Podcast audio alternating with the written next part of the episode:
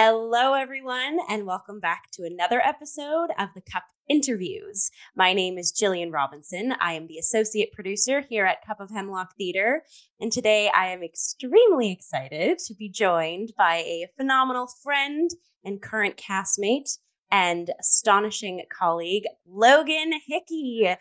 Woohoo! How are you doing, Logan? I'm doing well today. It's been a pretty good day so far, so I'm happy to be here. Mm-hmm. As like a fun fact for today's episode, Logan is actually here primarily on behalf of TYT Theater. So we're going to be talking a lot about TYT Theater, which is a theater company for young audiences here in Toronto. And we'll get into Logan's position with TYT and all that good stuff. But as always, before we dive completely in, we're going to do our little icebreaker. So Logan, welcome to the cup. I'm going to ask you, what is in your cup today? Well, currently I have in a lovely wine glass a Coca Cola. so kind of basic, but I was feeling something a little sweet, and that's what, uh, what was beckoning me.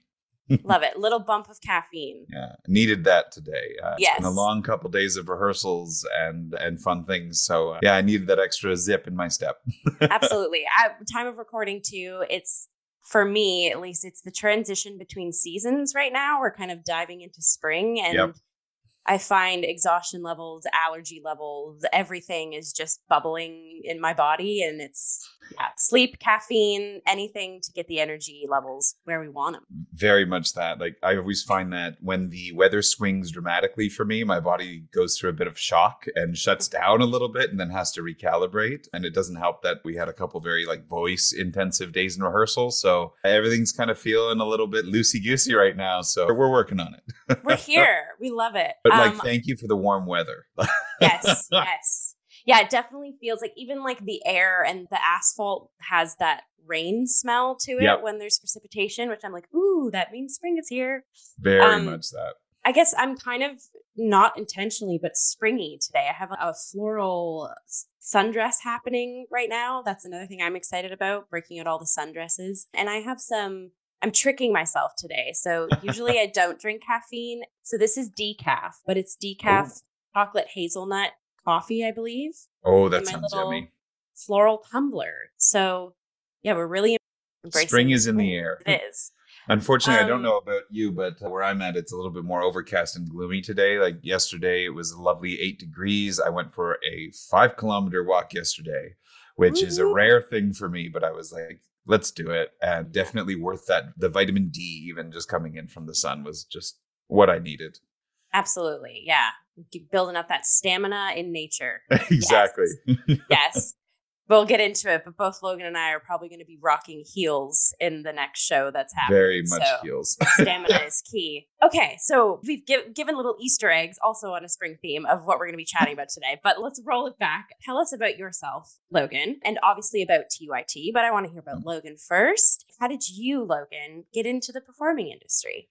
So it's kind of been a long ish journey for myself. I'm almost 30. My birthday's coming up in another month and a half or so. And so I, have actually gone through two post secondary programs, but it all goes back to, sorry, and both are related to the theater industry actually. But it all kind of goes back to grade eight music of all things. My teacher showed us, played us the original London cast of Phantom of the Opera. And it was that very first chord kind of in just, I felt it through my body. You know, for anybody who's not familiar with the show, it opens with an auction scene and then they reveal a chandelier that sort of takes everything back in time. And this wonderful chord progression sort of rings out and it just sent shivers down my spine. And so since then, I started singing. I did a lot of performing in high school, was in a few different productions. We did, I was in Footloose, Bye Bye Birdie, and Joseph and the Amazing Technicolor Dreamcoat, which was fun. I got to play a very fabulous Potiphar as well as mm-hmm. assistant direct, which was, and then I went to York University and did my undergrad in theater production. When I graduated from that, I was very kind of down on myself because I hadn't performed in a long time and was like, okay, I'm never going to be a performer, so I'm just going to do production. And then my mother actually convinced me in my final year of the theater program to just at least take voice lessons. So I reached out to the classical voice department at York because they didn't have a musical theater department or anything like that. And I got speaking to the head of the voice department and was like, I'd like to take some lessons. They actually had just closed lessons to non music students, though. And I was like, all right, can I just audition? And the head of the voice department had said to me, all right, you can, and if you have a good audition and have a good voice, we'll see what we can do. And then I got strep the week of, of the audition and had a little panic, but still went in, learned an aria in German, which I had never done before, sang for the audition. And afterwards, she has said to me, Well, it's my last year before I retire, so I'm going to take you on. And she took me under her wing personally for my last year at the theater department. And I loved it so much and felt so invigorated that the next year I started a second program and started in the classical singing department at York for a year. And unfortunately, they cut some courses that I was really interested in. So I actually left and went to Randolph College for the Performing Arts for musical theater. And through that, I ended up on my journey with TYT. You know, through the pandemic, I we think all of our industry sort of shut down. So I was kind of like, all right, I'm just going to figure out something else to do and then just happened to kind of get back into it through a stage manager contract at Randolph, actually. And then from there into TYT and kind of been going ever since. Woohoo! Oh my gosh, what an illustrious trajectory you've had. Yeah. I don't have many regrets about it other than the hmm. amount of money I had to pay to do it Fair. all, you know, but beyond that, it's like I wouldn't be who I am now if I didn't go on that trajectory. And I'm a big believer in things happen for a reason. Absolutely. While I might not believe in a higher power, I do believe that everything that comes into our lives can give us the opportunity to enrich our lives. And I've mm. changed a lot since, like, the person who started at York, like almost a decade ago, oops, is not anywhere close to the human I am now, which is kind of wonderful. Absolutely.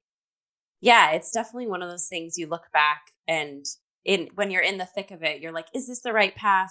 Is yeah. this what I want to be doing? Am I making any choices that I'm going to regret. But then when you have that feeling of, oh, yeah, I'm on this path, and you look back or you look behind and you're like, oh, because of all those stepping stones, that kind of. Yeah.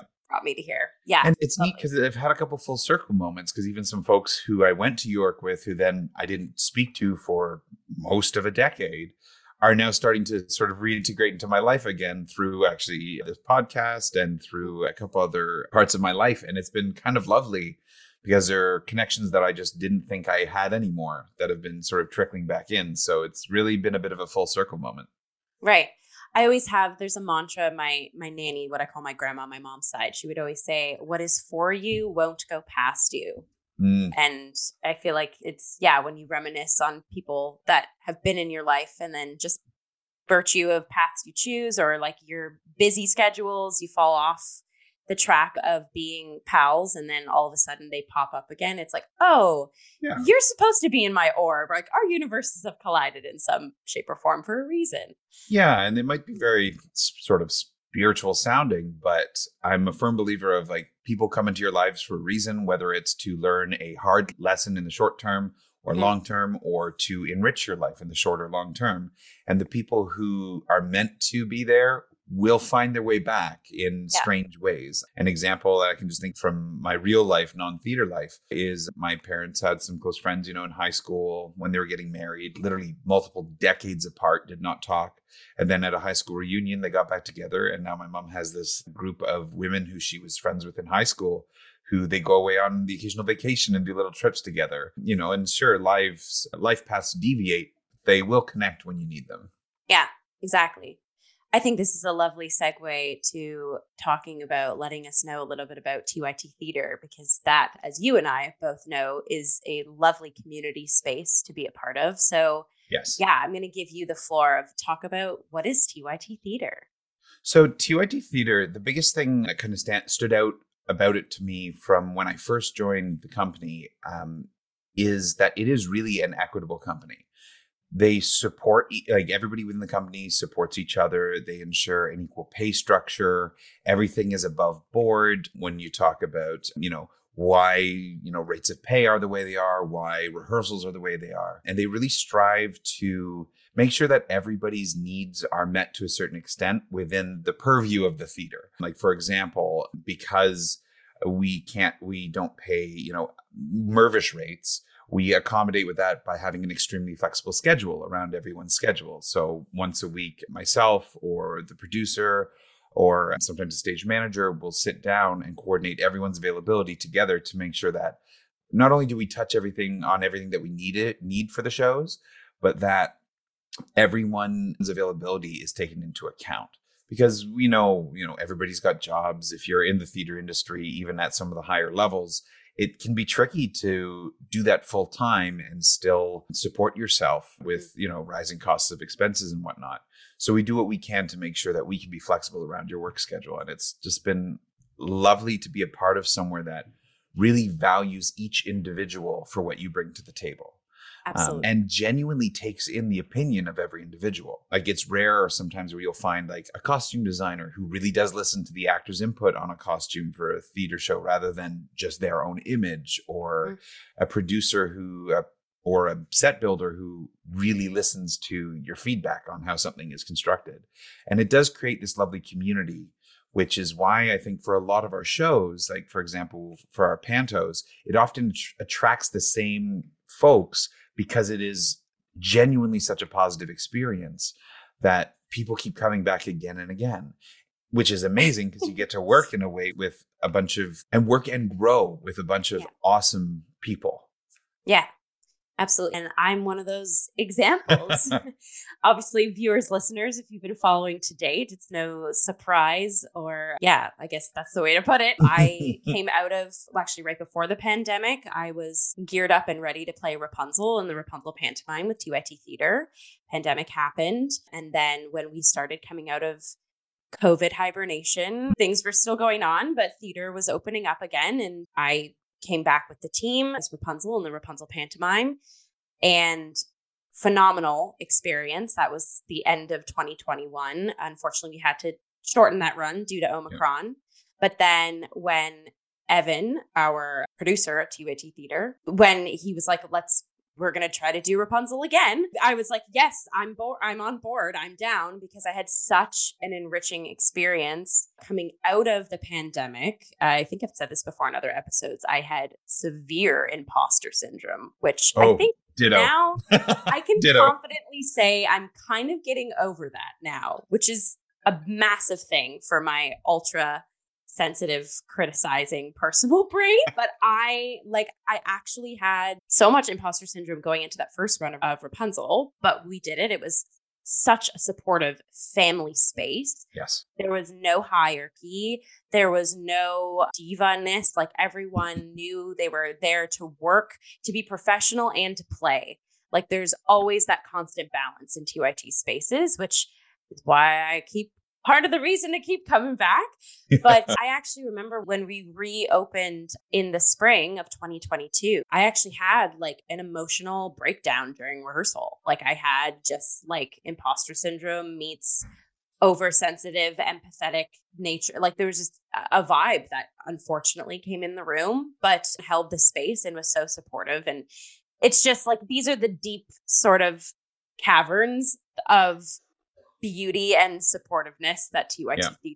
can offer. And it's just things that like the quality of productions are phenomenal. And I mean, I guess I'm biased a little bit in the productions that I'm in, but in the other shows, which we'll get into, like you can just tell that there is such an infusion of support and chemistry and family vibes. And that's, yep. I always say, like a piece will be phenomenal because the cast is so strong and phenomenally genuine with each other and that just like TYT bleeds that into every one of its pieces. I agree. Um, I would agree with that. Yeah. So came back for the extension of Cinderella Panto last winter. so November, December for Buttons, the MC character, and then we'll get into this too. But I'm on and I'm here again for Princess and the Pea. So it's one of those things. Like I, I I would not be coming back as often if I wasn't enjoying my time, if I didn't yeah. feel respected, if I didn't feel I was growing, if I didn't feel this experience was a stepping stone in my own personal career as well. So, but all of those boxes are always checked with TYT Theater. So it's just a fun environment. Like, really, yeah. you, especially because it's kids' theater, you can't help but play. You have to play and find the pleasure to play, regardless of the character you are. Whether you're the baddie, whether you're the goody, whether you're a you know a silly pig or a, or an anxious elephant, like you yeah. always have to find that pleasure to play, especially in kids theater. And I find that it is a space that has been cultivated by the producers and by just the people all involved in the theater that really benefits even learning within what you're working on as, especially as a performer like i can relate to having imposter syndrome especially when so when covid hit and this goes back to my journey with theater i was slated to play Ursula in my graduating term's Little Mermaid. But then when COVID hit, Disney revoked the rights because they didn't want us to do it in an online forum. Uh, mm. Uh, which was heartbreaking because that is a dream role for me. Yeah. And it is on my docket to go for when I eventually see another audition for it. But then I switched to be playing a character called Wreck from A Wonderful Town, which is a very different character. I'm someone who's part of the LGBTQIA plus community. So I was like, cool, I get to drag it up and be Ursula. And then I get to play Wreck, who is a really big, dumb football player. And while I learned a lot through that production, especially a lot about camera work, it was essentially a master class in how to work a camera, angles, especially for like self tapes and that. Like we learned every step of the way. Mm-hmm. For me, it was just a little heartbreaking because I had my dream role in the palm of my hands. And then it was like, and I mean, it was the circumstances and what have you, but that kind of really led to me kind of finally going, you know what, screw this. This is a sign from, you know, the powers that be. I'm not meant to do theater. Goodbye. And then post pandemic, or really as we were starting to navigate out of the worst of the pandemic, things just kind of lined up. Yeah. And part of that trajectory was you getting involved with TYT theater. So walk us yeah. through, like you've, spoiler alert, have worn many hats for TYT. Yep. So yeah, walk us through that whole journey for you. Well, how it started was I got a contract at Randolph. They reached out to me because they needed a stage manager for their graduating class who did Guys and Dolls. It was a great class. The, I loved the students. And actually, some of them have now joined TYT for a few of the productions. So it's lovely to have that familiarity going into the rehearsal space. But so I started as stage manager and I did a little, also wore the hats of TD and PM a little bit during that run, which is where I met our producer at TYT Theater, Evan, who helped build our set. Really helped. He built the set. he worked hard and helped get it done for us. And it was so much fun. And we just worked really well together that he was like, hey, let's have a meeting. So we sat down. He picked my brain about my goals in the theater industry, the trajectory I want to be on. And he happened to need a stage manager for this Cinderella pantomime. And I said, Les, yes, let's do it. Because I finally was getting a taste of the theater community that I had been missing through my contract at Randolph. And I was like, okay, yes, please. Because we just got along very well. And so then I started as a stage manager for Cinderella. I did a little bit of production management for a production of One Christmas Carol right before Christmas. Then I got on as stage manager for Elephant and Piggie's We Are in a Play based on the Mo Willems books about the same characters. And then I finally said, you know what? I want to audition for you because performing is where my heart is. I'm good at the technical aspects. I'm a good stage manager. I can help build sets. I'm a can production coordinate. Like I wear many hats, but where I thrive most and find my most the most of my joy in the industry is performing. And I was like, you know what? Pantos always have a drag character. So why the heck not? And so I auditioned for Princess Din Pea, and now we're here. Yeah, I can totally relate to the being really good at the technical side of things too. Like I've said this on the podcast, like I did some digital stage management over the mm-hmm. pandemic mm. and I was really good at it and I did enjoy it. I like it's kind of like the organizer motherly vibes in me that just naturally comes. But absolutely I am radiating the same as you of my heart was like I want to perform and yep. it's this thing. It's this like, and it's like those skill sets, regardless of what hat you're wearing, like they don't go away, but no. like, I, it just, it does take like a moment of like, okay, you kind of, your brain feels like you're pulled in opposite directions. and you're like, okay, I have to focus on what I really want and just trust that everything else is going to come with me in some shape or form. Like the other day when we had rehearsal and Tal, our stage manager for Prince of the Pea, wasn't there. Logan, you being in the space and keeping us on track. It, me being your fellow performer and castmate, I was like, oh my gosh, yes, we have. I forgot that there's like another stage manager brain yep. in this cast aside from mine. Like, this is great. We're always going to be on time. We're always going to do things. Hmm, excuse me. But yeah, there is that kind of like, what path should you go down? Now? Yes, yes. And then realizing, like, I have this is so wild, but I have this thing like, years in, down the line when I want to start having children of my own, I have this vision of me like full on pregnancy belly with like a clipboard in hand, and I am stage managing every show I can get my hands on because I'm like, Yep. that we can do.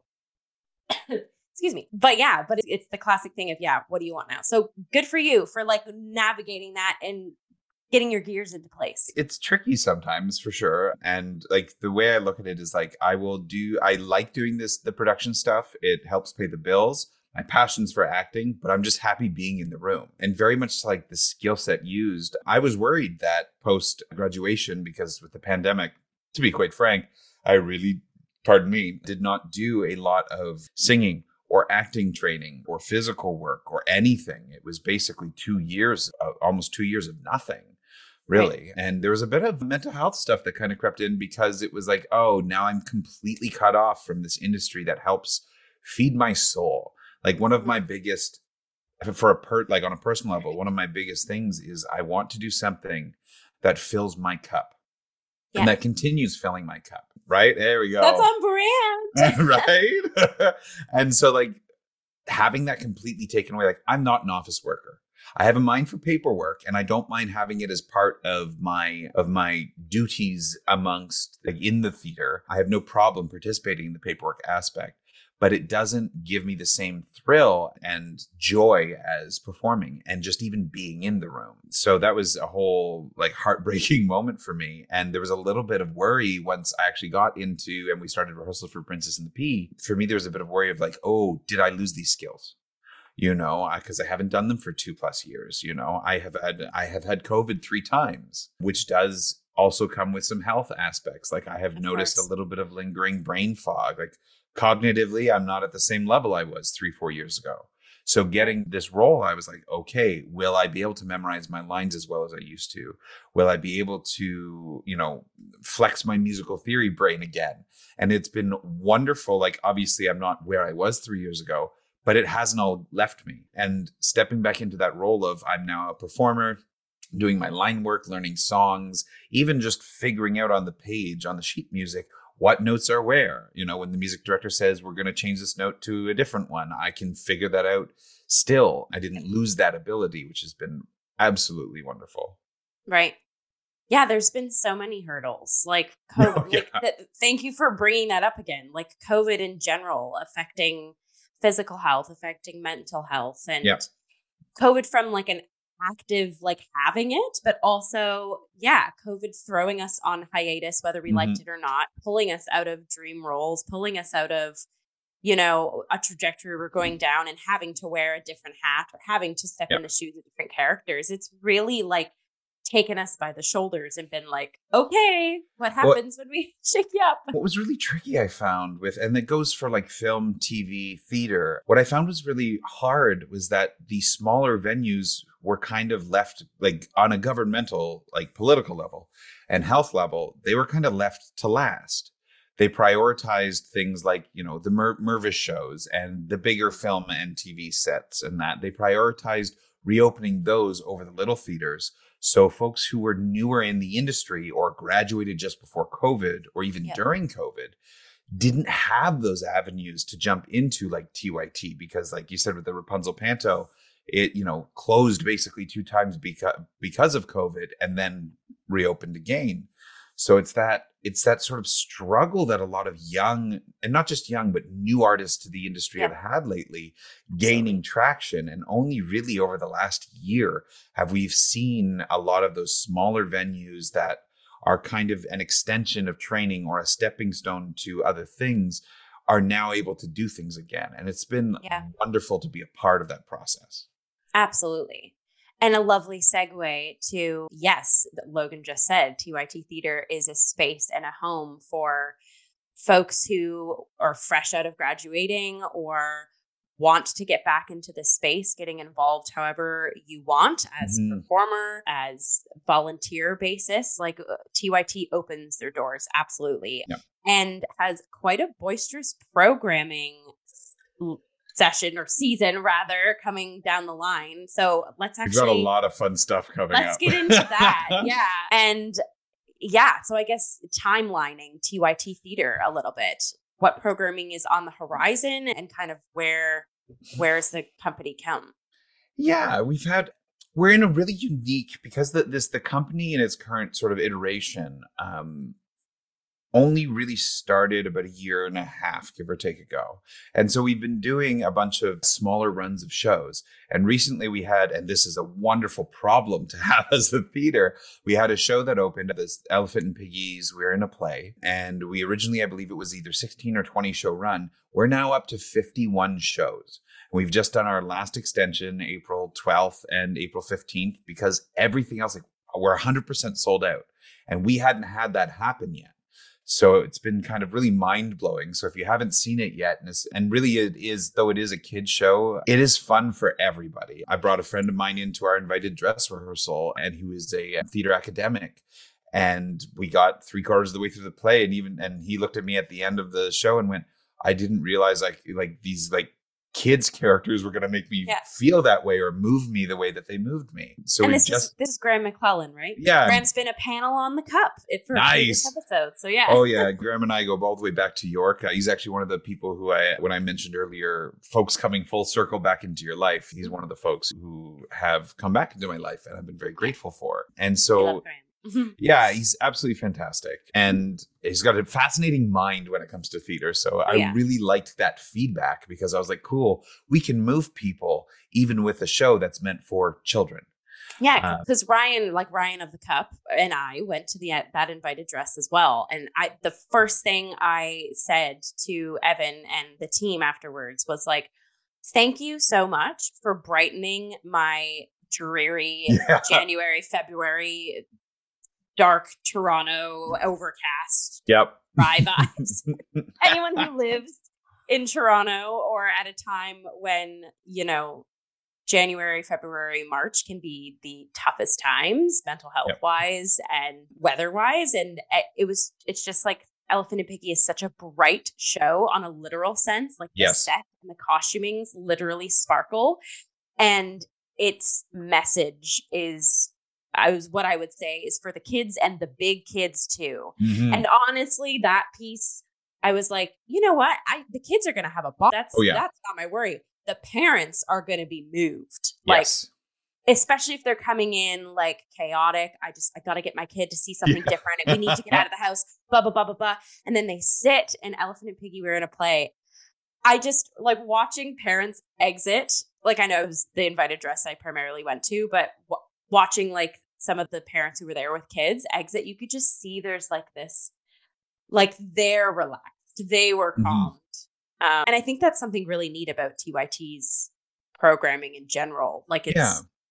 even though the marketing is for kids, it's, it really is a family affair and everyone gets something out of it we try to make sure that in our shows it is obviously eh, we have certain shows that are targeted like we we started with a show called for ages 1 to 5 called uh, wake up brother bear that was very popular and interactive for kids and it was many people's very first theater experience and now we just opened but when this episode comes out it'll have been about 2 weeks prior mouse on the move which is our next interactive for that same age group so we have something like sure those are that's more geared for the kids but the adults in the room get to see the the amazement in the kids' eyes as they get to go and interact with a character who they believe is this character.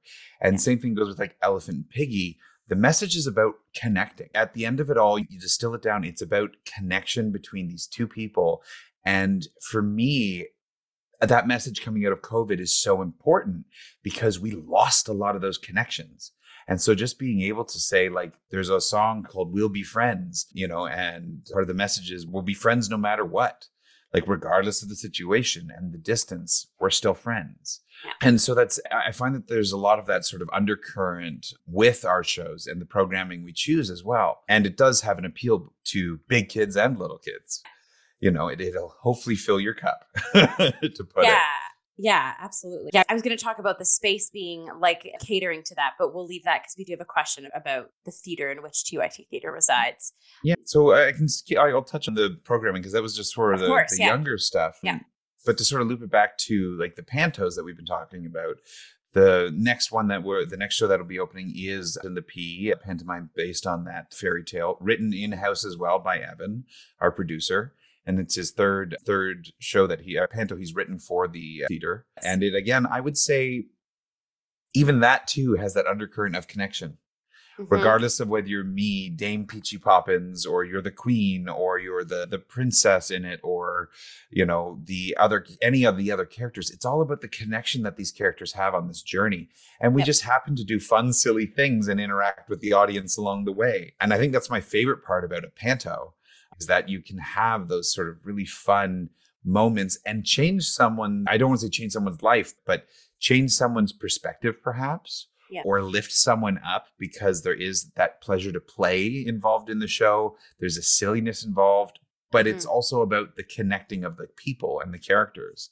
Absolutely. Um, so that's our next uh, our next show that we're opening. For that, we have a really cool show, "A Girl Who Swallowed Swallowed a Cactus," which is a one person show with puppets. It's about environmentalism and our world, and it's just a very cool and intimate show because when you have just one performer on stage, there is a closeness with the audience. Uh, and I think that's going to be a really fun production. It's just in rehearsals right now. And then we get to look at, as we're moving past that and through the summer and even into the fall, we've got a couple really fun things lined up, like A Year with Frog and Toad, based on the classic book that has been around for literally a few generations and Hmm. is that the one will literally be for the kids now and Yeah, the kids and the kids later. They read those as kids. exactly and it's just again but about the plays about friendships and connections and sort of that transcending of species even you know? You have a frog and a toad who are best friends and you meet a snail along the way who's a friend and birds and all these creative characters. And then the other one that's coming down the pipeline right now is how i became a pirate which is again based on a children's story and it's all about a kid who learns how to be a pirate through songs and it's a musical and the music is phenomenal. If you haven't listened to it find it on spotify. It is so much fun. Cool. and, and we're even looking at doing a curious george play. Who doesn't love Yes. curious george? So we've got a ton of really fun things involved and something that we just started doing with elephant and piggie that has been an, a way to reach and i think inspire even more people was we started doing school shows. So mm. we've booked some private groups to school groups who have come in and, you know, about 60 kids or so and assorted adults with them and then reach a whole new generation of people who maybe wouldn't necessarily go with their parents just be, maybe they don't know about us or right. or maybe they haven't heard about the theater space or it's too far maybe but Mhm. they you know we offered decent pricing a discounted rate for the group and they got to come and have the whole theater experience and for many of them because like we're talking i think our youngest were like senior kindergarten class Right. it's some of their very first experiences in the theater Mhm. especially with COVID, we spent so much time at home and especially kids in school being stuck at home. This is a lot of their first experiences. And that's my favorite part of our programming is that regardless of the plays I've been involved in, the kids who have seen them walk away with a look of wonder Yeah. on their faces. And I know, and this may be corny, but I know that while it might not be the same for everybody, there are some formative memories that are happening with this first theater. Like I mentioned at the top Absolutely. of the podcast about me hearing that first chord of Phantom of the Opera after that opening scene, that was my formative theater moment. And I know that some kids are going to be seeing Princess and the Pea or these extra shows of Elephant and Piggie or whatever the other programming is, and they will leave with a new joy, I hope. Yeah, absolutely. I think that again beautifully leads us into to our next question. I feel like this is Logan. You keep ending your like answers to questions with these like wonderful messages, and I'm like, oh, amazing. We're just floating next to the next question. I don't have to do any fan, like fancy transition work. So what We- happens when you get artists this. talking in a room? Everybody's like feeling feeling their feelings and like lovely metaphors. But again, artists who can rove between like the stage manager brain and the actor brain of like, okay, we have Oh, to yeah. stay on track, but I have to give you the emotive, like genuine response. I love it. Um, so let's talk about theater for young audiences. So yes. I feel like most people who are listening or watching, TYA is the acronym for Theater Mm-hmm. for Young Audiences. And it is a genre of theater that is, yeah, it's a show that is marketed towards younger audiences that can be like anywhere from baby ages up Yep. until like teens. And it kind of eh, obviously shows will their age ranges will kind of fall in between in and around that umbrella but theater for young audiences is its own little nook of theater i personally have fallen into that genre a lot per, uh, coming out of graduation through tyt and also mm-hmm. through doing other companies works I also love working with children. So it's a choice as well as an opportunity.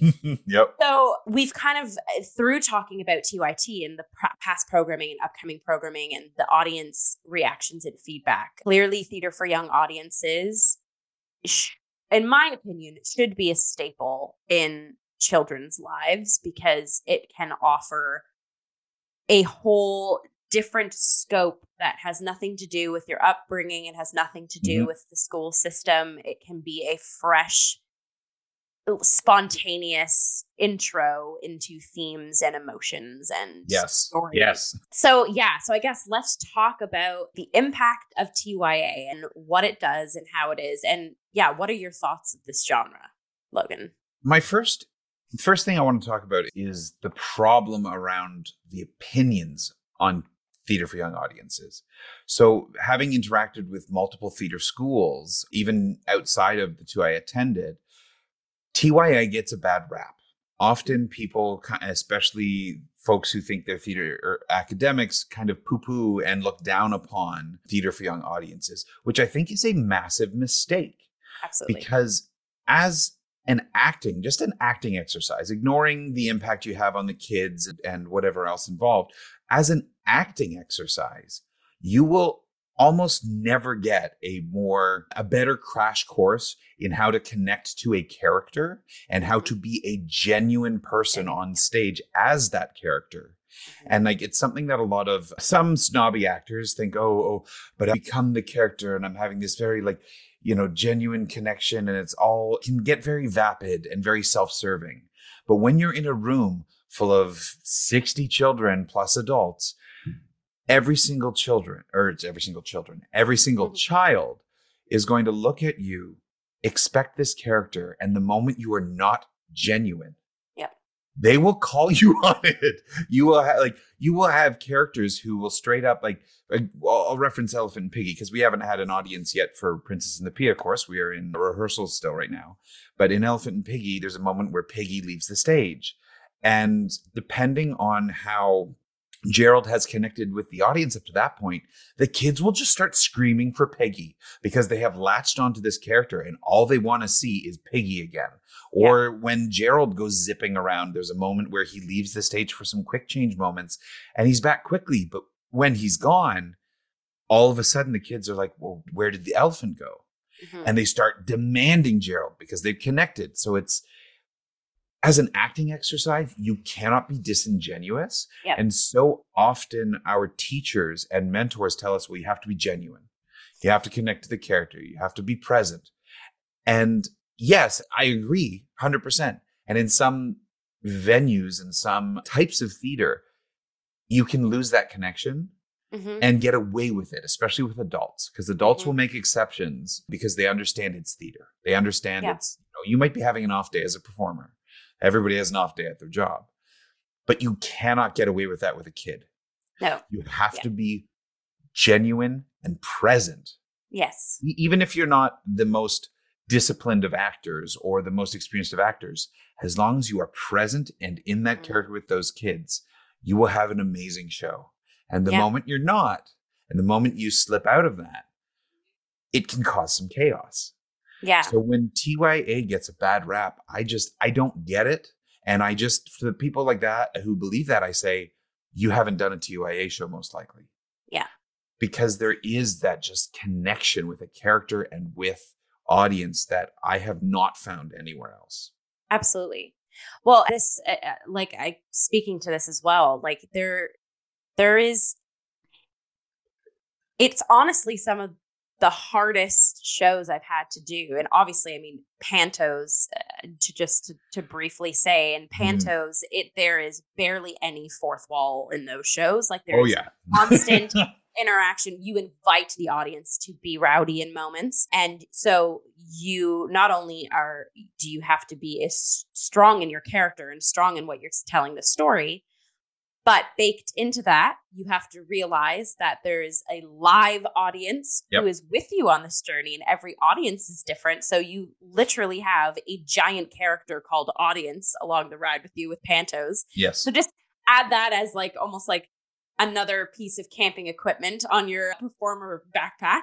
But then there's this space that I've found which requires a lot of discipline as a TYA performer. Oh my of- gosh, I think you were just reading my mind. Sorry, have- continue, but I had yeah. discipline in my mind and a point because to you have to be genuine. You Yep. have to be raw and yourself, but you have to remember that you are acting for um, folks that little folks or folks that maybe have never been to theater or there's many different learning styles in the audience or you know this isn't just you wear your suit and you go with your date to the theater like there are families there are people on dates there's there the audience palette if you will for TYA can vary so much Yes. so it's almost like and this is I get I guess personally where like the empath in me really sh- gets to shine because you can feel kind you have to kind of feel what the audience needs from you in each Mhm. show as well so it does kind of it's not like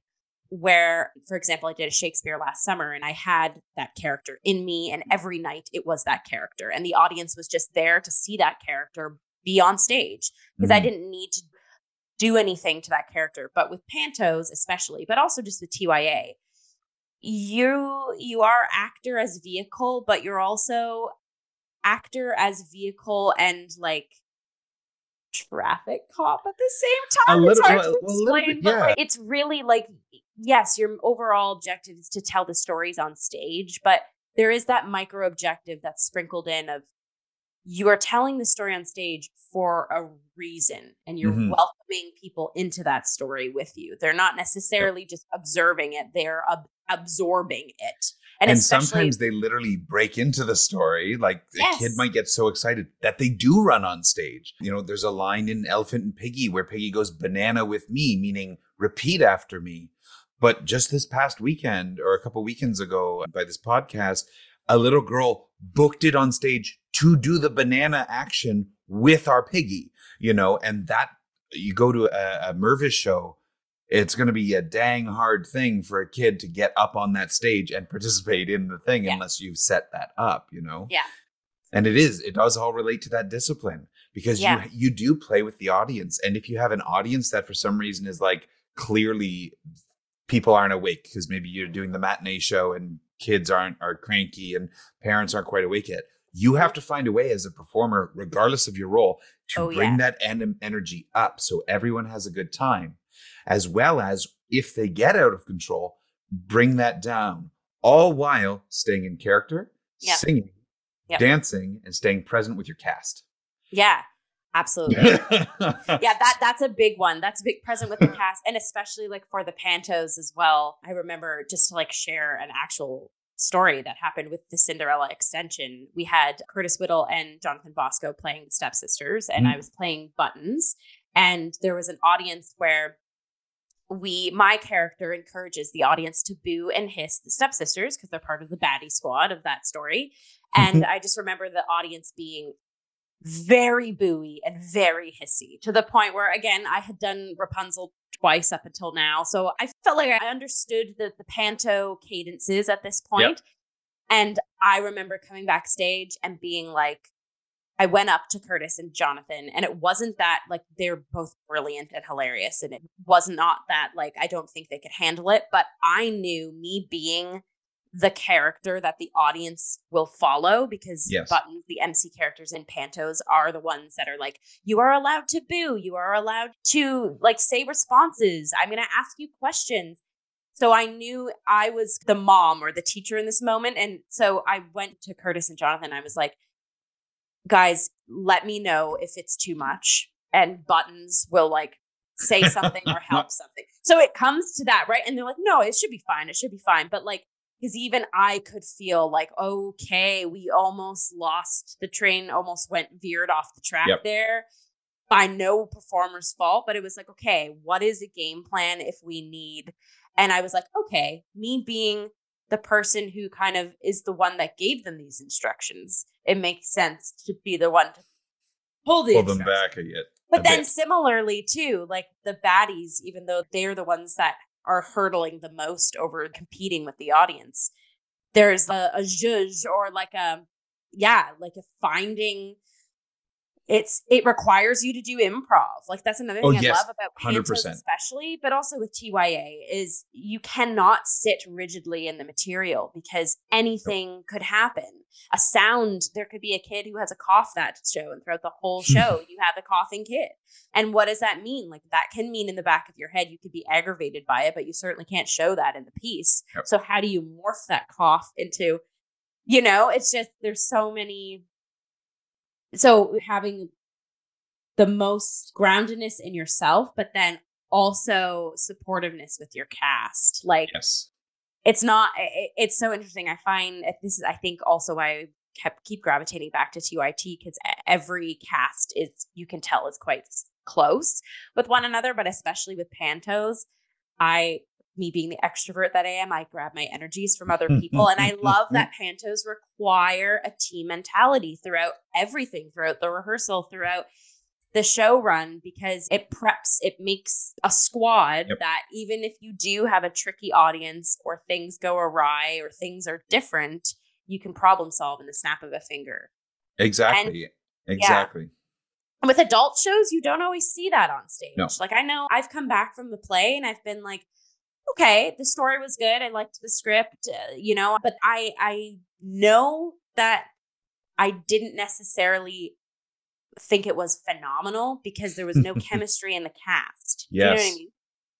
Definitely. Just to touch on that, you brought you said present. We've said present a couple times in relation Mhm. to it. Something that we had neither of us has mentioned about pantos yet is that there are a lot of gags to them and a lot of clowning involved. You know, you might have a moment where someone swings a beam and the other character has to duck very quickly, but you have to drill that over and over again and it really does add to that discipline that we mentioned because you you have to sometimes find improv within that. So for example, me as the dame in Princess and the Pea, I have a moment where I address a line to the audience and my follow-up line to it is depends on the audience not reacting, not engaging. And then there's a funny line that invites them in. But I also have to prepare for the scenario where I might say my line and get the reaction from the audience that the script is not expecting. So then that next line doesn't make sense anymore. Yeah. So you have to adjust in that little moment, and that comes with that clowning, that comes with that that playing and that being present because you can't let that throw you. Yeah. Because if you where a panto to me, where a panto dies is when you are super rigid with the stri- script. Because Yeah. there's going to be those moments where maybe there's one kid who just doesn't stop booing the entire time. Like literally the whole scene. Yeah. Maybe they don't ever stop booing when the baddie's on stage. What do you do with that? How do you insert a line within your character and what you're doing Mhm. that pulls that back? Yeah. You know, that's not a part of the script. It, Yeah. There's just so much. And again, it goes back to that discipline. And truly, if you are looking to be, if you feel you are stuck and are looking to be a better performer, audition for TYA. Uh, Even if you don't audition for TYT theater, audition for a theater for young audiences because what will what you will get from that experience is so much more than what you came in with Mhm. because you will learn and grow as a performer. And that's why Absolutely, yeah. it's really why I think that, that the fact that a lot of training programs and a lot of theater elites in air quotes, the fact that they don't always view TYA as a super viable option, I think is a mistake. Absolutely. Yeah, I, I couldn't agree with you more there. Like I know even personally, like I am so much more confident in myself as a performer because I've had the chance and ability to allow myself to play and explore and be goofy, but also be on my toes at Yep. the same time. So then when I do find myself in like a contemporary dra- adult drama or a Shakespeare piece, I've done all that inner child work and mm-hmm. discipline with TYA to now add that flavoring to adult shows. And newsflash, everyone could afford a little bit of inner child massaging, if you will. One hundred percent. especially folks who aren't in the industry and who do want a night out in the theater, you deserve to laugh and feel things. And TYA absolutely is like that sort of messaging is built in because it is for kids. But more TYA flavoring in adult programming, I am an advocate for because I feel like every adult should remember to be a child and indulge their inner childness. I'm going to just address this too to the folks, the adults who may be listening who are performers. Every single character has a pleasure to play. Whether you are a cruel person or a fun character or the villain, Mhm. finding that, and actually, even when you're a baddie, and I don't mean like a, a panto baddie, I mean like a true villainous character, an evil person, you have to find a play in those roles, even just for yourself. Yep. And that play doesn't mean necessarily you're having joy. Yeah. Because when you go to a dark place as a performer, sometimes it's difficult. But finding what does make that play, what makes you, the human being, Yeah. play in that character. Exactly. You know? And that and TYA, I find, is a great vehicle for that. Yeah, absolutely. Oh, love that. TYA. Okay. And like low key plug audition for TYT Theater because we have a lot of fun. yes, a lot of fun. I mean, if you're still listening to this conversation, uh, Logan and I could go on and on and on and on about all of these talking points. I think we haven't mentioned this either, but I feel like it's implied. But I want to say it anyways. TYT Theater, I love that Evan, Evan Harkai, I don't know if we've said Evan's full name yet, so I'm going to No, say not Evan yet. Harkai, implements a check in and check out process with, Yes. with the casts. So basically, this may have come up on other episodes, but I'm just going to reiterate it. So, with casts, at the start of every rehearsal, at least with rehearsal, and it probably bleeds into some performances as well, but definitely with rehearsals, when a cast shows up to rehearsal, we circle up and we do a check in. And basically, what a check in is just a couple minutes, usually only takes like two minutes. Everyone has the opportunity around the circle to check in for the day.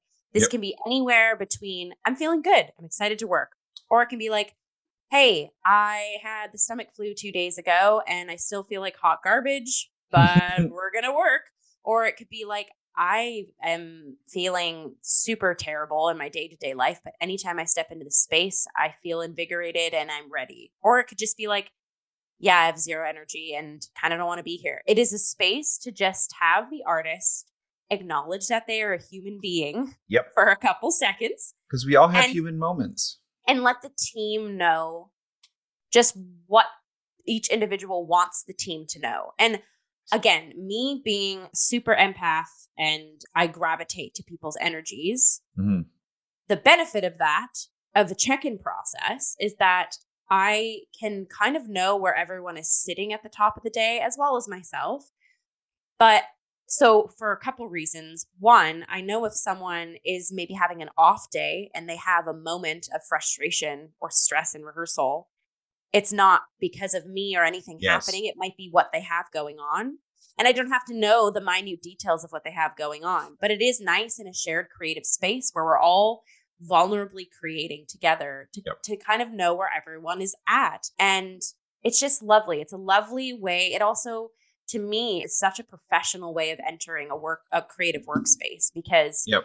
not only is it you're kind of getting a little glimpse into what everyone's working through as their human selves, but also it, I do find a sense of groundedness and a readiness to work. We are there to to work and play, but like you know, it's not the thing. I don't like the thing of leave it at the door because you can't do that. Like that doesn't acknowledge the human involved. Like don't Exactly. don't don't hi- the way I look at it is don't hijack the rehearsal with your problems. Yeah. But having that check-in moment at the beginning, it allows us to have a human moment. It allows us to connect. And mm-hmm. it does really contribute to, oh my gosh, we've said this word three times and I'm connecting it presence, being present with the other person because you now acknowledge, you see the other person, you go, cool, you're there, I'm here. We have a small understanding of where we're both at, which then Yeah. allows us to play within those boundaries that we've now just implied or set. totally. And what I like about being on the production side of TYT stuff as well sometimes is that we carry that check in into other spaces as well.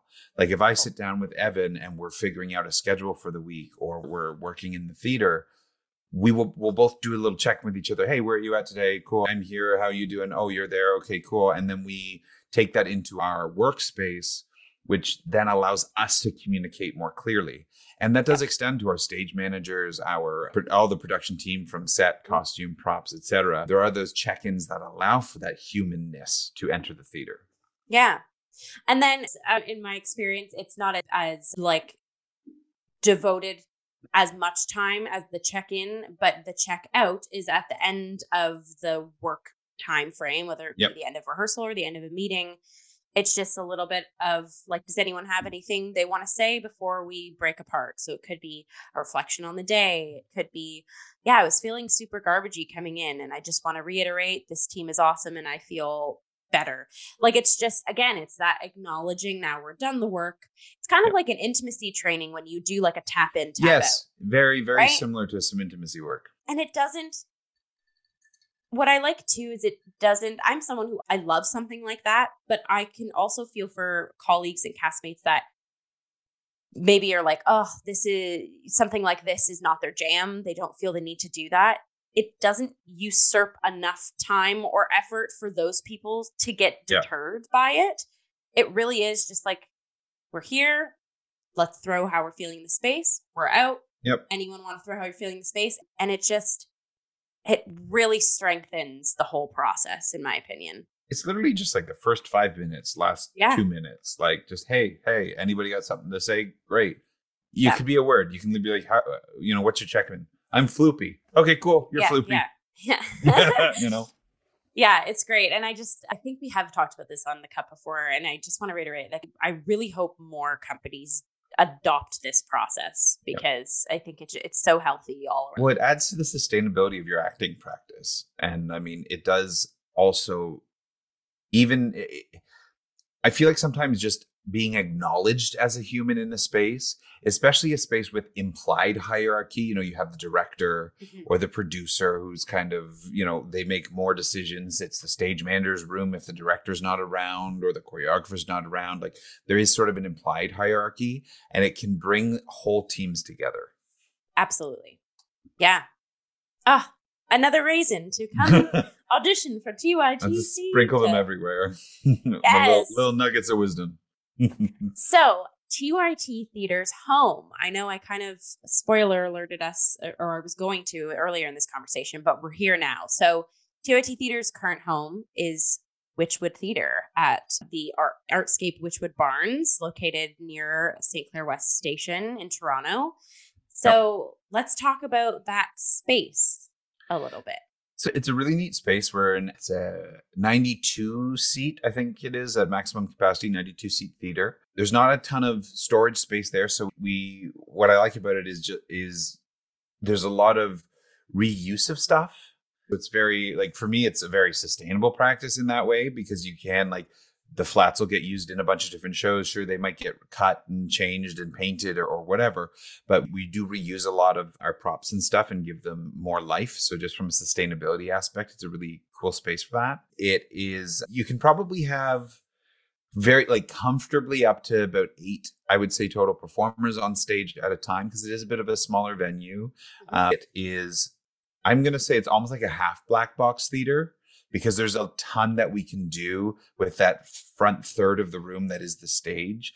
And the grid is very accessible. So, even from a lighting perspective, there is a lot that we can do within that yeah. Uh, which is kind of awesome. The just even like as a venue for a performer, like there is a dedicated green room with a bathroom, and you do have like within the green room, there's some curtains you can pull for more privacy, and you know there is a I find a respect that gets fostered there, and of course we have a great little snack bar for the folks who come in. So it's just a very versatile and fun space, and it's got this lovely and it doesn't really impact the shows at all but it's got this lovely just for a rehearsal space atmosphere of you can open the curtains along the one side and it is a whole bank of like floor to ceiling windows that exit into the park at the side of the artscape wychwood barns so you get a oh, lovely like especially in the summer you know you think oh i'm rehearsing a play in the summer oh, you're not seeing the sun. Mental health kind of can get a little bit better of you. So you can open up this space to get this beautiful light coming in that really does give a little bit of extra energy to the space. Absolutely. And if it's a beautiful day out, you can even crack the doors open a bit and let some fresh air into your rehearsal space as Mhm. well. Um, so it's a really cool and versatile space there. And as a bonus, just from like a technical aspect, it is one of, if not the only theater that has a massive HEPA filter up in the air that an air exchanger that so that can do a big turnover of the space just for health and safety purposes very quickly, which is an awesome feature. And it's air conditioned. So if you take your kids to one of our shows in the summer, you will be in a nice, cool environment before having to exit back into the humidity. And as a bonus, the little park on the side of the Artscape Wychwood Barns has Yes. like a water feature you can go play in with your kids Mhm. after. Yeah, it's so great. The Barns space is lovely. I was going to mention that exactly, Logan, of like the with when you mentioned you could crack the door open. It's so lovely working on a theater for young audiences piece and like just hearing children's laughter in the background on the Yep. playground, which is right outside of the theater. and Um, some of them will just like walk up to the window and try to peer in and see what you're doing, you know? So it does add another level of interactivity, you know? And then they'll see the poster and go, oh, mom, dad, I want to go to that. yeah.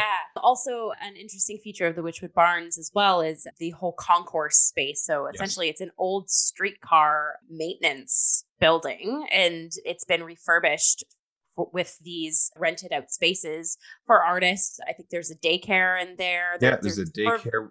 We've got like a stu- some sort of film acting studio Right. space in there. There's another little theater space upstairs. Yeah. There's like a, an artist studio that caters to Mhm. kids. There's Mhm. uh, like just tons of little spaces that are all kind of tucked in together, and they really do create a community there.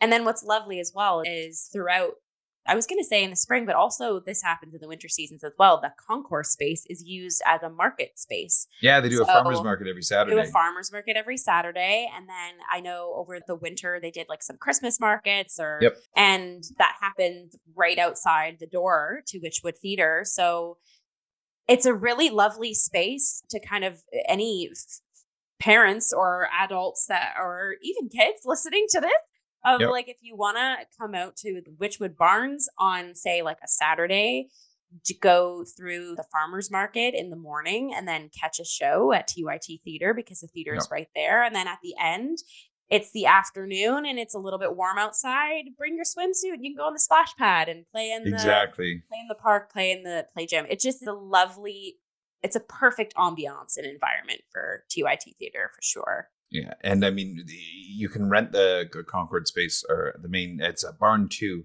for a ton of different events, and like the, they'll. It's got this beautiful like exposed ceiling with vintage looking hanging lights. Like just the atmosphere is lovely, and there's been th- anything from like concerts there to mm. you know services like, and I'm sure weddings. Like it is just a phenomenal space.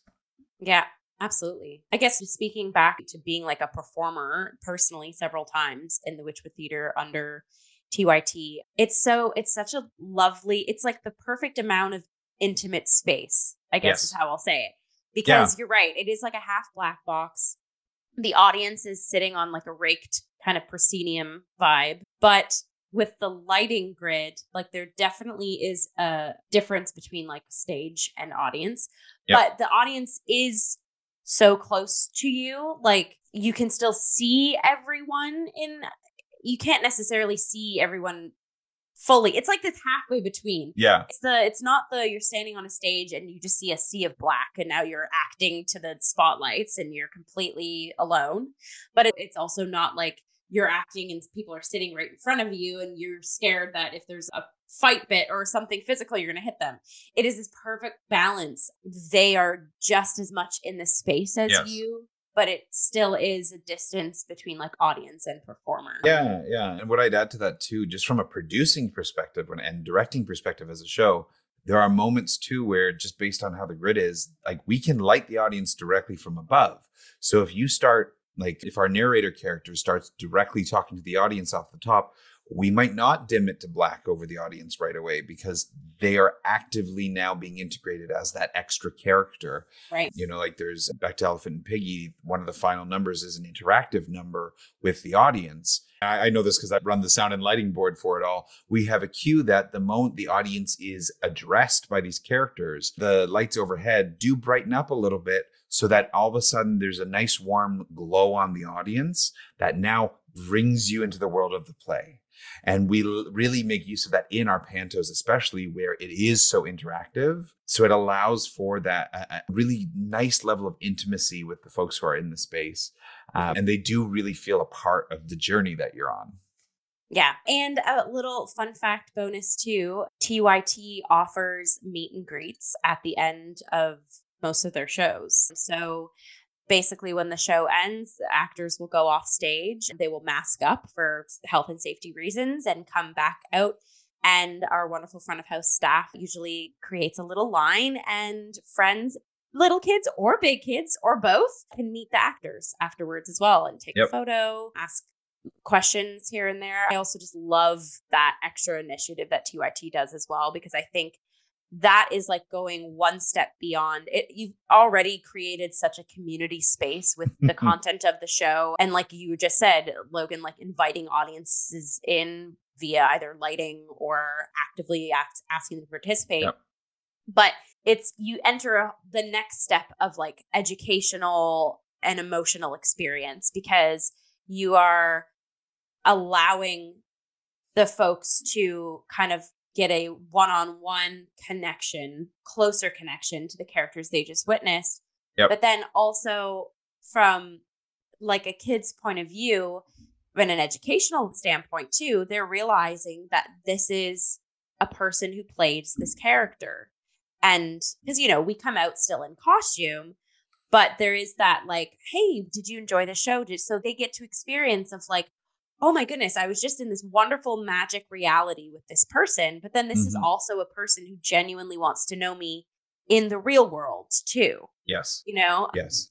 Super funny. I did have to, I had to pivot a magic. I had like a magic carpet moment, I guess as I'll call it. A little girl came up to me when I was playing buttons in Cinderella and she was like, Hey, weren't you the one who played Rapunzel? And there was also other kids around. So had that like Disney moment of I want to answer this child's question because I think it's brilliant that she picked that out. But there was other kids around, so I yeah. didn't want to disrupt the illusion if need be. So I was like, "Oh yes, Rapunzel and Buttons are great friends," or like, "I'm really great friends with Rapunzel," yeah. and just to see the little girl like not only understand that I like said it to her in code, but thought it was really cool that I said it to her. So that's just yeah. a, a phenomenal thing too, because it's again, it's I think there's a trap this happens with TYA too, and especially with like Disney of parents being like, oh my goodness, like everything has to be magical and you can't disrupt like mm. they have to know that it is this and it is that. And I'm like, they do, but also in the world we live in now, like innocence can be lost as yes. soon as like junior kindergarten with yeah. media and exposure to things. Yeah. And it's totally okay if a child is brilliant enough to voice that they realize an actor plays a character like i think there's obviously like different situations in a balancing act that you can can have in mind dealing with each child but well like for yeah. example with that actually to elephant and piggie we have kids who will go up and they want elephant's autograph or they want piggie's autograph because these are the books that they have now been read as as kids yeah. and are part of their formative years so then to me the other sort of side of that is like you also want to be like, yeah, I'm elephant. It, depending on who this, you know, what the interaction is. Like, you don't want to be like, yes, I'm always elephant, but like, yeah, like I play elephant. Yeah, gladly. This, you know, or however you would want to, inter- however you would want to approach that. Yeah. It's just this lovely experience you're also giving them. Like, there was one kid who had, I think he had seen other shows with these characters, like a live performance, maybe not of Elephant and Piggie's were in a play, but mm-hmm. some sort of Elephant and Piggie moment because he had other elephants that had signed in his book and wanted this other elephant or the squirrels or whomever. Yeah. And it was neat because the opening weekend, I had to tell the cast, I was like, y'all start practicing between scenes your signatures because there's kids with books in the audience and I think they're coming for an autograph. you know, so all the squirrels got together and figured out what it what they'd want to do. Um, and it also comes back to that sort of like interacting with kids can be hilarious because they'll also always be brutally honest. And there's one kid who went right up to the guy who was playing Gerald. It's like, "Can you sign my book?" Like super confidently, he signed the book, and then his mom was like, "Do you want piggies and squirrels?" And he was like, "Nope," and just turned and left. Like knows what he wants. So funny. Like knows exactly what he wants, and then he's gone. Like it Yeah. was so funny. Oh, that's so great. Yeah, the meet and greets are one of my favorite parts, especially when, like, for the pantos, a lot of the kids will dress up as like princes and princesses or like little fairy tale creatures. And they just get so excited to come up and, like, oh, I'm meeting Rapunzel or Cinderella or this pirate captain or, oh, the stepsisters or like, it's all these like fun little moments that really nurture the soul, I think, and nurture the heart. Absolutely. That's yeah. which also goes to like I that's why I love TYA because when to touch on what you said about innocence potentially being lost at an early age because we're in a very you know not to go into a ton of detail we're in a very scary period of history right now. Mhm. So finding those moments that when you are I find that sometimes because I'm also neurodivergent when sometimes my brain gets a little bit hot or a little bit spooky being able to go and just like see that wonder in a kid's face or the parent who cried during that emotional scene that came out of nowhere or Yeah. you know the excitement of the kids like we had a school show where kids obviously have small bladders they would go out with the teacher and then try to book it back into the space because they just wanted to see the rest of the show that kind of thing really does give you a lift when things get scary Mhm. Absolutely. Yeah. Again, you're leaving us on these wonderful. it's not intentional no, I love I love I when think. interviews go like this because it's like it's again we're talking about things that we have both have experience in, but like through this iteration of the cup is why I've said this before. I love the cup interviews because it's like we learn from each other as we're Yes. discussing and we learn through and we talk through and it's all about community and acknowledging that and indulging that. It's just uh, all the goodies, all the Well, goody feelies, what i like really about or the that- baddies. Oh, was the baddies. They're fun. What I really like about that too is that it also gives us a chance as I was gonna say young performers. Like, and sure, we are like young in age relatively, but I mean new Mhm. performers or Mhm. newer performers. Like I've though I did a bunch of school and I've done shows through school and worked on a couple shows since, like I think I'm like five or six shows in a professional capacity or semi-professional capacity. We still bring a lot of experience to the table.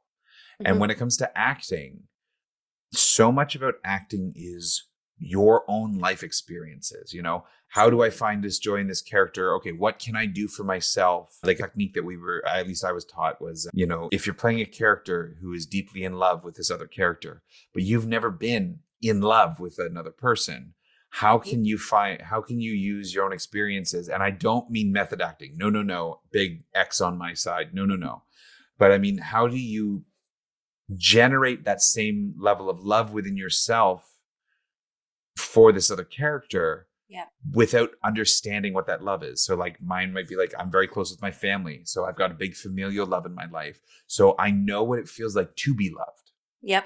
Yeah. So how do i let myself have that moment on stage or how do i inf- no not let myself have that moment because again that sort of sounds like method to me how do i how do i How do you implement or infuse the situation yeah with, yeah with what you H- know? how do you yeah how do you give to that situation the proper weight Yeah, exactly. Yeah, know? yeah, yeah. and how do you express that on stage a- in this character body that is not your experience you Mhm. know Mhm. i've i've never been the minder of a prince of a kingdom you Yeah. know i now have to figure out like i've never been a parent but i know Mm-hmm. how i've babysat people. I know how i take care of my pets which actually i'm being visited by one right now you know how to nurture and that love of family.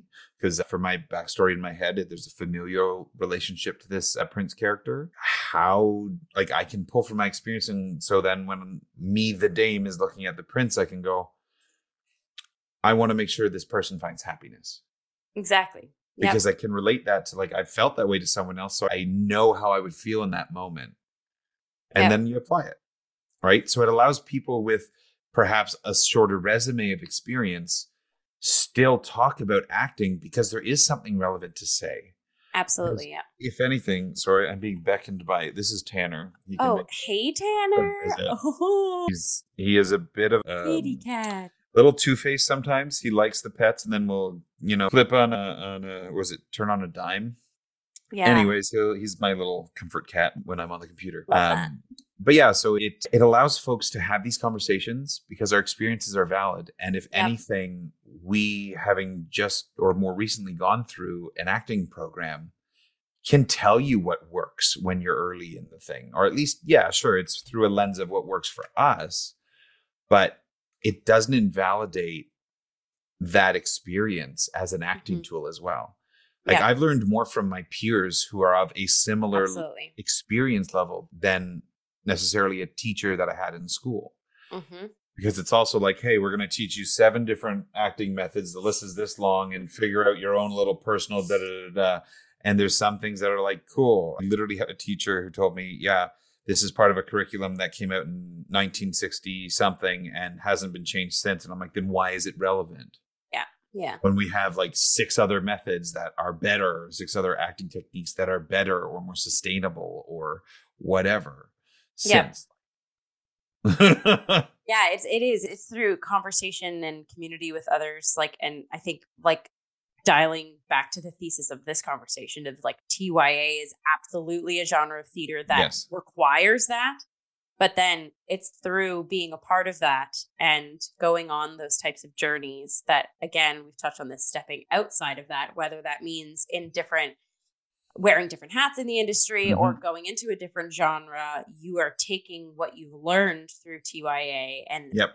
one of those main learning points are through community and team building and genuine support. You will be the best you can be, and yep. the team because the team around you is, or you will help infuse and then the team will become that as well. And it's always, I found a little, I think it was like a meme or not a meme, but just like a, like an inspirational image on Facebook. I think it was today. And it was a little stick figure sitting on one book. And then the side of it was a stick figure climbing up a stack of books. And I'm paraphrasing, but the stick figure on the one book was like, this is where you're at when you have it in your head. You've learned everything. Yep. And then this is where you can go when you have it in your head that there's always room to grow, kind of. Yes. It was, and it's, yep. and it's, I was like, oh my gosh, I resonate so much with this because I feel like every day we were just learning and pivoting and learning, like doing so many things. I think humans operate at their best when we're in a constant state of learning and, un- and unlearning.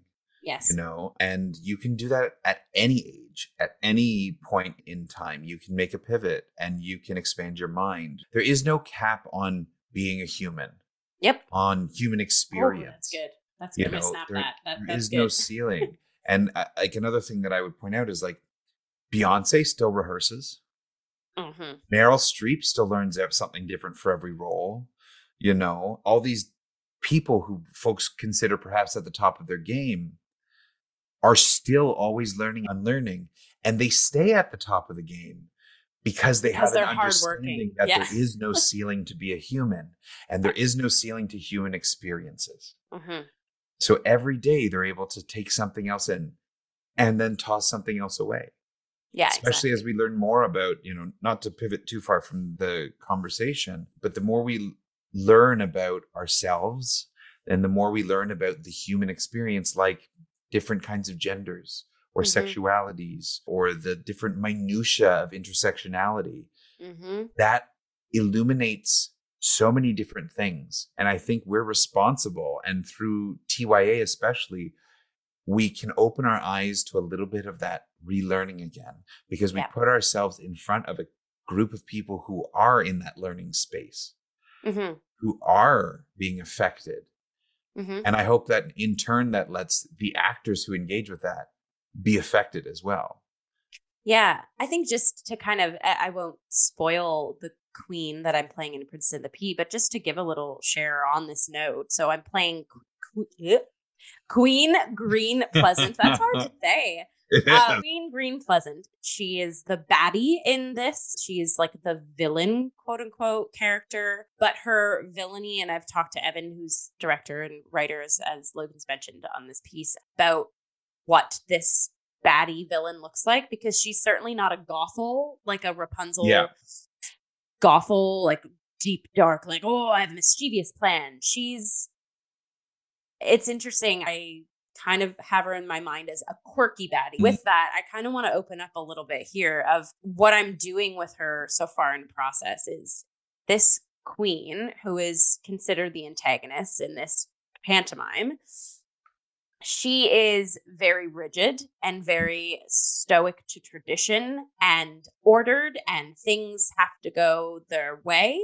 But then as the show progresses, I won't spoil too much, she m- melts a little bit. I feel like that's a good Mhm, that's a good word to use because she's Very- a very Grinchian. she- well, she melts also because she's escorted or joined by cheesiness. That's all I'll say as Yep. the show goes on. But she kind of taps in. What does it mean when she taps into her goofiness? What does it Yep. mean when things have to change? How can this idea of change, break away from routine, do a being silly. What is all this? And then at the end, I won't spoil, but you kind of see a different queen. And it's interesting as we kind of are in rehearsals, I'm realizing this could be a lot of adult figures that Yep. our kids in the audience know. Yeah. They know these types of adults who are very set in their ways and very ordered and very structured. And some of them, it's not by their own fault. It's Yep. being a parent it's hard. It requires routine. But the rigidness of parenthood, I think, is something us as a society can work on destructuring a little bit. Mhm. And so it's going to be really interesting. Like, I look forward to as we keep building this character, our audience's feedback of seeing our baddie melt, like I said Yep. earlier, and have change and routine and breakdown of routine kind of Yep. poke at her through the other characters, through the content of the piece, and hope that is a fun experiences for the kids in the audience. And I hope it is an eye opening experiences yeah. experience for some of the adults too, right? Well, it's an, a prime example of a character or a person. Like, really, you can relate to anybody of this character having an opinion, mm-hmm. follow, you know, opinion followed by a human experience that shifts their perspective Yep. and gives them a new opinion of things. Yeah. You know, it is direct cause and effect of growth. And she's still the same human throughout that whole journey. Yep. It's just allowing a little bit in and a little bit out. And, Yeah, and doesn't lose- that journey. yeah, she doesn't lose her identity as a character, but Yeah. yeah, it's just like letting out a little bit of air from the balloon that is the queen, that then gets a breath of fresh perspective and air that reinflates her. Yeah, exactly. What am I? What are these metaphors? Like, I love it. We, love it. We have, keep in mind we started this conversation talking about like we're in springtime, we're blossoming, and this conversation we have just sprinkled in lovely imagery. For those of you listening and not watching us, I hope you have an audio book of metaphors just infusing your commute. this is Um, where like a Twitter account would come in handy, and you just like quote the little tidbits. If Twitter wasn't a dumpster fire like it is right now, just like put out those little tidbits of information that pop up from your various talks. Yeah, I think we've you've talked a lot about the different hats you've worn. You've talked about how you've been a stage manager, you've done producing, you are now performing. Get good at Um, multitasking in this industry. Yes, yes, that is something that is a common thread we've talked about on here, but that is Yeah. especially in the Canadian theater climate. Yeah, Yes. Utilize all your skills and all your out there. time. Like I'm the only way I'm able to like show up to rehearsals in my pres like a present state while juggling all the things I'm juggling is because I use like every hour that I have on those work days. Like I commute an hour and, ch- and change to the theater from my home. And that is an hour and change of listening to rehearsal tracks, li- reading my lines. Like I, people have skirted around me as the like unstable person on the go train because I'm talking in a female British sort of voice through these lines, muttering to myself. Like, like, you know, you, you get strange looks, but that's what you do for the love of it, you know? Yeah. Yeah, yeah, yeah. Do you want to talk about your role that you've just recently enlisted in? Yeah, so- CYT? I had the lovely opportunity of getting a grant from CITT. I cannot remember what that acronym stands for off the top of my head. It's something about like it's CI like theater technicians or something. It's a yeah, we'll a pop group- it in, in the comments or the chats. yeah, it's basically it's a group that helps facilitate and support training of the technical side of theater in certain roles. And I was able to get a grant that allowed me to start working in the theater as and learn how to produce and production coordinate. So I've been able to do that for the last 3 months or so, which has sort of helped me develop as a person in the industry because it's also like I'm looking at a lot of schedules and figuring out timelines and Mhm. and learning a ton about what the heck theater is from literally what shows are we going to do what you know potentially what the budget is on the show how big you know how big is it going to be do you think when are possible extension dates to Right. who's going to be on the team to having auditions to helping you know input with potentially with different actors and oh do you know what you know bringing people into the fold like our choreographer on princess and the pea is someone who had auditioned for the theater before who i knew we knew was uh, looking to dance or choreograph.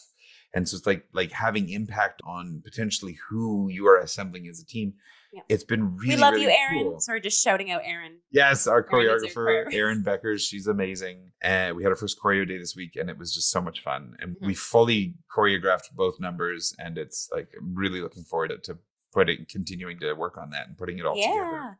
But it's just yeah, it been is a beast. There's so many puzzle Oh, I know. Oh, I know. It's a musical theater. It might be a panto, but there's a bit of musical theater involved, so it's a lot of moving parts, literally. Yes, yeah. But even Uh, just even though the role you're talking about, like the role you have with via this grant, is puzzle pieces. of, Yeah, like, oh, gosh, yes. To scheduling to Oh my gosh, it's, there's so many bits. And as an actor, you don't think about that, right? You just like I show up in the space, I've learned my lines, or I'm learning my lines in the music, and I'm here to be present. yeah, But there's whole teams running around behind you that you don't you, you don't necessarily know all that they're doing. And so it's that sort of peeking behind the curtain, like you know, the Wizard of Oz moment of pay no attention to the man behind the curtain. I get to be the man behind the curtain and learn actively on this grant, which has led to me as of April, I'm going to be continuing with the company in a producing and education actually capacity because of these school shows. It's going to be part of my job is going to be reaching out to all these different schools in the area and figuring out if there is interest for certain shows and then coordinating talking about puzzle pieces coordinating that with around rehearsals. So like we're going to have two or three shows rehearsing. So if they want a private show it's like okay when is it going to be? Around what rehearsals? Is the cast available? Yeah. uh, you know can we fit extra shows in at certain times? You know can we accommodate? How many people do they have? Oh it's multiple classes so we need a double show day or da da da da like all these little pieces and i'm excited because it, it does allow me to put my analytical brain to use. And then through princess and the pea which uh, opens april 21st by the way plug plug plug i'm able to satisfy the artistic side of my brain. Right. so it, i'm getting a lot of both sides and it's so much fun. It can be stressful because you're balancing a lot of things at once but it is such a fun time yeah. because you get to do a lot of different things and meet a lot of different people Mhm. and have really cool artistic conversations about kids theater like you know like know we're doing right now. exactly so even like the admin work is fulfilling creatively as well Totally. Yeah, it's absolutely. just fun i mean anybody who's listening who's in the canadian theater industry you know you got to do a bunch of things all at once and Yep. You do to plug my favorite movie currently you do everything everywhere all at once. Yes. Uh, it's just so much fun and it really is fulfilling if you let it and if you find the right people to do it. Kind of casual employment plug always make like don't be afraid to step away from something if the people make it unfulfilling especially in this industry there's so many people making theater and so many ways to get involved in the theater industry in Canada that there, there will be another group that you get with. Yeah. There will be another company that will give you an opportunity. And even as a performer, if maybe you go for a while without getting an audition, there will be more shows. There will be more chances to learn and grow and connections to make. It's it's great. It's I love it. And being a part of and potentially finding people to join in that community yes. is a lovely opportunity that I've had. Like with our choreographer for Elephant and Piggie, I posted on my Facebook and said, Hey, we need a choreographer. She Right. was the first to comment, and it was somebody who I worked with over a decade prior, in one of my formative theater experiences, I did Guys and Dolls at Scarborough Music Theater when I was 17, 18, mm-hmm. drove out to Scarborough every, like almost every day, couple days from like after school to make mm-hmm. rehearsals. And it was just so much fun. And I loved working with her. Yeah. So I went, yes, I want you involved, please, if you're able to. And then that was her first contract with TYT. And she's going to come back again. She's uh, going to be having a baby soon. So she's put a bit of choreographing on the back burner, but she right. wants to come back again after when she's able. So it's helping grow that community yeah. with, with that grant as well is has been fun. Yeah, totally. And also, I guess, like, as a fun plug too, like, I, when I'm not in rehearsal or in shows, I help out with concessions at mm-hmm. TYT Theater or ushering. Um, is one of um, our again, amazing front of house staff. To kind of, yeah, to kind of speak to what you just talked about, Logan, of like you can still, even if you are in between contracts or you're figuring something out on your journey being a Canadian artist, like involving yourself with the people that you know make you a better person and in the environments that encourage you mm-hmm. to put mm-hmm. your best foot forward absolutely i'm like i would love to still be in tyt theater in some shape or form i'm yep. help out with concessions and ushering and be in that environment and be in that space and again i a couple weeks ago i had the privilege of ushering a school show so that was an interesting experience as well because it's kind of a fresher thing for tyt yep. to do and i was the usher in that circumstance and so it was wonderful looking out and seeing mostly kids in the audience and like having that experience of get them giving me i was just waving them out the theater but some of them get, came up and gave me a high five. They took that as an opportunity for high fives and i was like yes.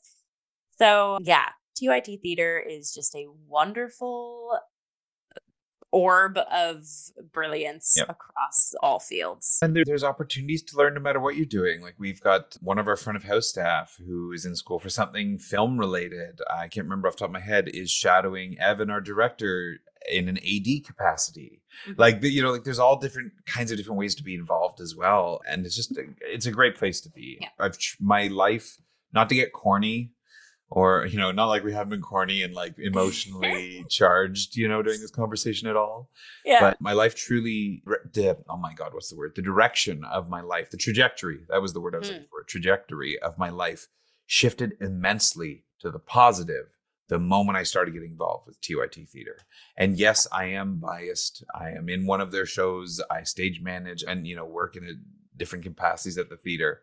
But it really is just a fantastic place to be. Absolutely. I will stand by that and reiterate everything you just said too. Like likewise. So on that note, let's plug some TYT theater. So yeah. map out for us Princess and the Pea and then what are some of the social media pages and venues that our listeners and viewers can follow? Yeah, so the next show that we're opening is Princess and the Pea on April 21st. Uh, we have Friday shows at 6:30 p.m. and then weekend shows at noon and 3:30 every weekend until May 14th right now. If it sells well, um, there's an option potentially to add a couple weekends in there if folks are interested. It's going to be so much fun to do and it's going to be a great great show. And again, biased opinion, but some of the stuff that we're working into it, once we've drilled it a bunch and have it in our bodies so that things don't go too awry, it's going to be entertaining for everybody involved. And you can actually check out that and all of the other shows that are starting up and running currently on our website. It's just tyttheater.com. Pretty straightforward. You go to the on our stages link, and that'll give you the breakdown of all the dates and direct links to the different ticket sites, as well as little blurbs about the about the plays, like recommended ages, length and time etc. And you can also find us in a more active capacity on at TYT Theater on Instagram. There's also a chat option on our website that sends will send a message directly to one of our staff who will then answer when able. You can inquire about like private performances and anything that way, and then mm-hmm. we'll make it into the hands of the right person and go from there. Yeah, love that. Follow, follow, follow. I think on that note, Logan, we can sign us out. Do you have any yeah. last minute? I mean, like I said, we've have wonderful nuggets of information and advice or experience that we've peppered in, but is there any final statements that that are resonating with you? I would say my thesis statement or my closing Yes. arguments for this conversation would be never count out TYA. Mhm. Never count out TYA. Because how do we make new a new generation of artists that become exposed to art? Yeah. You know, inspiring young minds is probably one of the most rewarding things that you can do, and you don't know your interaction and how or how your interaction will impact. There's um, a lovely story I was told years ago. Makes you sound like an old, you know, I'm really old, you know. Way back in my youth, I got this lovely story of this person who was describing their lollipop moment. And a lollipop moment was for them what it was. They were giving out lollipops to people. I can't remember what the context was, but who were like standing in line, essentially, big long line. And they were handing out these lollipops and talking to the people along the way. And there was one person who they handed a lollipop to and had a conversation with who was in a very dark space in their mind and, in, and dark part of their life. And this person who was handing out these lollipops ran into that individual years later who essentially said to them that it was that lollipop and that human interaction Yep. that completely changed their day. Mm-hmm. So you don't know what you do in your life that sorry, you don't know how the things you do in your life will affect other people. Yep. And how do we make more compassionate people? We expose them to the things that matter, like art. I uh think it was Churchill who said something along the lines of like, not to, I feel like I'm on like my this is my soapbox moment, but it was if we don't have the arts, what are we fighting for? yeah. if we don't have our culture, what are we fighting for? If we don't have our things like our music and our joys that come from the, even our TV shows, if we're not protecting our arts, then Mhm. what are we really protecting? Yeah. Because it does like an- artist can express themselves. Like, do we do at the end of the day when we're so frustrated that we just want to zone out? We binge a TV show Mhm. every single one of the people involved, from the editor to the director to even the producer to the writer to the actors, they're all artists. Yep. So if we were to lose all of that, all of that culture, that regardless of what the show is, regardless of what the music is, the play is, if all that's gone, what are we living for even? Mm-hmm. you know like it's just there's so much in there and inspiring young people with their first theatrical performance Yeah. it's not a small thing Nope.